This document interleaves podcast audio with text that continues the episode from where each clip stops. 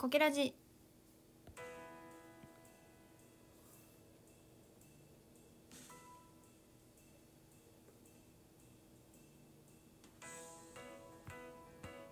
はいどうも。こけしです。はい。前回女の人の脇毛の話をしたんですけれども。前回あんまり言ってなかった気がしたんでちょっと補足をしときたいなっていうのがあのすごく面倒くさがりでもう毛を剃るのが面倒くさいから、えー剃ってないっていう風に取られたかもしれないんですけど私はそうじゃなくてこうあえて剃らない選択をしているっていう話こうなんていうんですかナチュリストナチュラリストみたいな そういうイメージです。はいそれだけはちょっと 付け足しときたいなと思ってました。はい。いつ撮ったんか忘れたけどねもうその話。そうで剃った脇毛もまた生えてきたけどね。脱毛に行きます。予約をしてるので行きますよ。で結構これあれよ。あの知らない人多いと思うんですけどその医療脱毛の予約なかなか取れないんですよ。1ヶ月以上先とかですよ予約取れたの。こう自分の平日の用事とかもあるじゃないですか。学校に行くとか。そういうことを考えるとなかなか行けへん。脱毛なんて医療脱毛。全身やろうと思ったらね長くて4時間とかかかるんですあれ。全身くまなくこうくまなくこうレーザーを当てていくのでね。そんぐらいかかるという話なんですけどそんなことはどうでもよくて。えっと今日は何を話そうかなっていうのは特に決めてません。ああでも昨日の私昨日は月曜日だったんですけど昨日の私がなんかすごい鬱というか虚無感というかに苛まれていたのでそういう鬱っぽくなる時ってどういうことなんやろうなっていうのを自分の中で言語化したいなと思ってラジオを撮ろうと思ってます。昨日特に悪くなかったんですよ。振り返って私としては。なんであんなに私はなんか別にその打つっていうのもいろいろあると思うんですよ。すごいなんだろう投げやりな気分になるとか。ただこうもう気分が落ち込んでる。なんかテンションが上がらない。それこそ打つって感じですよね。打つの定義って感じだけども気分が上がらなくても下の方にいる感じとか。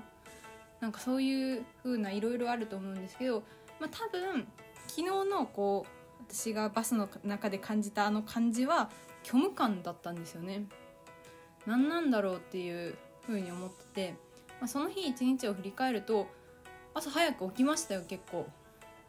8時前とかにはちゃんと目が覚めてまあ行動したのは9時とかなんですけどでも9時から、えー、と家にあった洗い物が溜まってたのを皿洗いしてで朝一番お気に入りのパン屋さんにあのパンを買いに行ってで、まあ、10時だとちょっと遅かったんでパンの品揃えは悪かったんですけどでも自分の欲しかったパンを買えて食べれてよかったんですよ、まあ、研究室あのパンを買って研究室に持ってって研究室で食べてで研究室でやらなきゃいけない解剖があったんで解剖をこなしてで1時から幼稚園のアルバイトがあるので幼稚園に向かったと。まあ解剖は途中だったからあ途中だと思ってバイトが終わってからもう一回学校来るかみたいな。本当だったらねこう解剖を全部終わらせてバイトやってえ家に帰ろうっていうスタンスだったけどあ終わらなかった。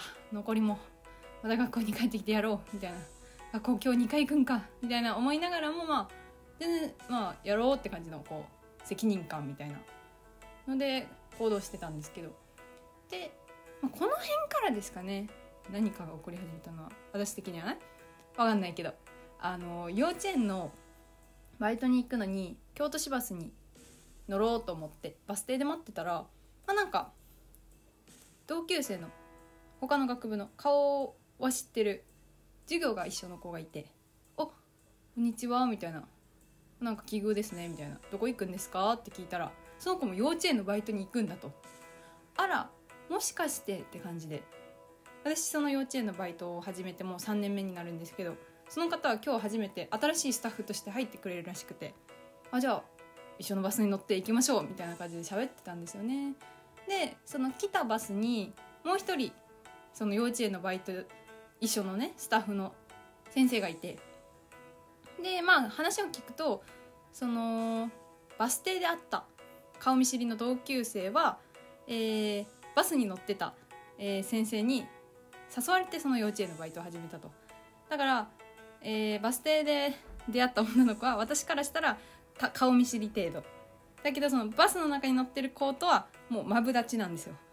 今3人登場人物がいて私と元から先生と新しい先生。元から先生が新しい先生を誘ったと。バスで3人で喋ってる状態だけど私はなんか2人に対してそんなに仲良くないけど2人は仲いいみたいな感じでこう会話をしていくと。気まずいじゃないですかこういうシチュエーション。でもなんか話がね結構盛り上がってはなかったけど淡々と、まあ、今4大学4年生ですよねみたいな就職するんですか？院に行くんですか？とか多分私が話を振ってたのかな。そう思います。で片方の先生は、えー、大学院に進むと。じゃあ院士ですね頑張ってくださいみたいな。もう一人の先生は就職活動してますみたいな。でこう行きたい業界があるんです。いやでも内定はまだないんです。みたいなこと言ってて。うーん。なんだろうね。私も結構だから自分のことを結構ペラペラ喋りましたね。就職活動してますみたいな。まあでもその人あの教育実習行くっていうのを前から知ってはるんで、そんな話をして「え教師になるんですか?」って「いやー」みたいな「じゃあ就職されるんですか?」ああどうしようどうしましょうかね？みたいな週5で働きたいんで働きたくないんですよみたいな。私が言って「えどういうことですか?」みたいな。で「結婚されてるんですか?」って「え結婚？してないですけど」みたいな、まあ、あの結婚してたら旦那さんの収入があるからそんなに働かなくても生きていけるみたいなことでこう結婚してるんですかって聞いてきたらしいんですけどああなるほどなと思いながら、まあ、結構そんな話をしてまあその 結構最後の方込み入ってたのがその結婚してるんですかの流れで、まあ、自分の収入で生きていきたいよねみたいなのをみんながうんうんって話してました。その人に養われて生きるのって対等じゃないよねみたいな話してうんうんとか言ってたんですけど、まあ、その辺からちょっと様子がおかしくて。でその後幼稚園のアルバイトがあって、まあ、その新しい先生が来たんで私はいろいろ教えてあげたりとかして。でまあ帰りさよならって感じで、まあ、いつも通り私は一人でスタスタ帰るんですけど、まあ、元のそのね新しく来た先生と前からいる先生はお友達だから2人で喋ったりしてて。うーん。まあそんなことがあったぐらいやね。まあ普通っちゃ普通の一日なんですよ。その後ちゃんと学校に一人で戻ってえー、解剖の残りをやってぼーっとしながら家に帰ったと、まあ、自分の中でねモヤモヤしてる部分があるんですよまだ。まあ先ほど話した通り、まあ、初対面の人にもペラペラ話すぐらいだから話のネタとしてはあるんですけど自分の中で固まってきて固まっていないのが進路なんですよ私の。まあ、どういうことかというとうーん今大学4年生でしょ？で大学3年生から就職活動してたわけじゃないですか。で、まあ、3月時点で、まあ、そんなに別に興味があったわけじゃないけど、まあ、受けたら受かったっていうので1社内定があると3月のね時にでそこからでもやりたい会社は別だって言って、まあ、3月からエントリー開始で情報解禁かな、まあ、3月からスタートして4月5月と今就職活動をしてきたと。でも結局ね行きたかった企業からは内定がもらえなかったんですよね。うん。そうだよね。だから3月の時点でもらってた内定しか今ないと。45月も頑張ったつもりだったけどその345月も頑張ったつもりだったけど結局結果が出なかったと。自分の中でもやってしますよね。うん。そうなんですよ。ほんでからまあそんな自分の中でもこう進路がふわっとしてる状態で状態でなのかな。まあその初めての人と喋ったりとかして。疲れちゃったのかな。うん。ありそうですねそれは。こんな感じで話は進めていいのかな。まああとねその虚無感っていうのを感じたのはまあその辺の理由だしあと孤独感っていうのもあってなんかどういう時に孤独を感じるのかなって最近よく考えててで私の中で一つ結論が出てるんですけどまあ一般的によくある考え方かもしれないんですけど私がよく一人で好きなところに行ったりとかするんですよ。一人でいろんなところに行ったり、まあ、なんていうのかな。常にニコイチで行動する友達とか私はいないんですよ。いつも。どこどこに行って誰々と会う。どこどこに行ってまた別の誰々に会うみたいなことをするから基本的に行動は一人なんですよね私って。でもその時って別に孤独感は感じないんですよ。じゃあどういった時に孤独感を感じるかというとこう人がたくさんいる中で自分が輪に入れない時とか例えばその3人の人と喋ってるシチュエーションで私だけ仲の良さが違うなって思った時とかになんかちょっと寂しいなじゃないかな。なんだろうね。寂しいななのかな。なんかこう人間関係のこう接し方がまあ難しいシチュエーションだなっていうのでまあ気を使ってなのかな。疲れちゃうというか孤独感を感じるというか落ち込むというか、まあ、そういうシチュエーションがありますね。うん。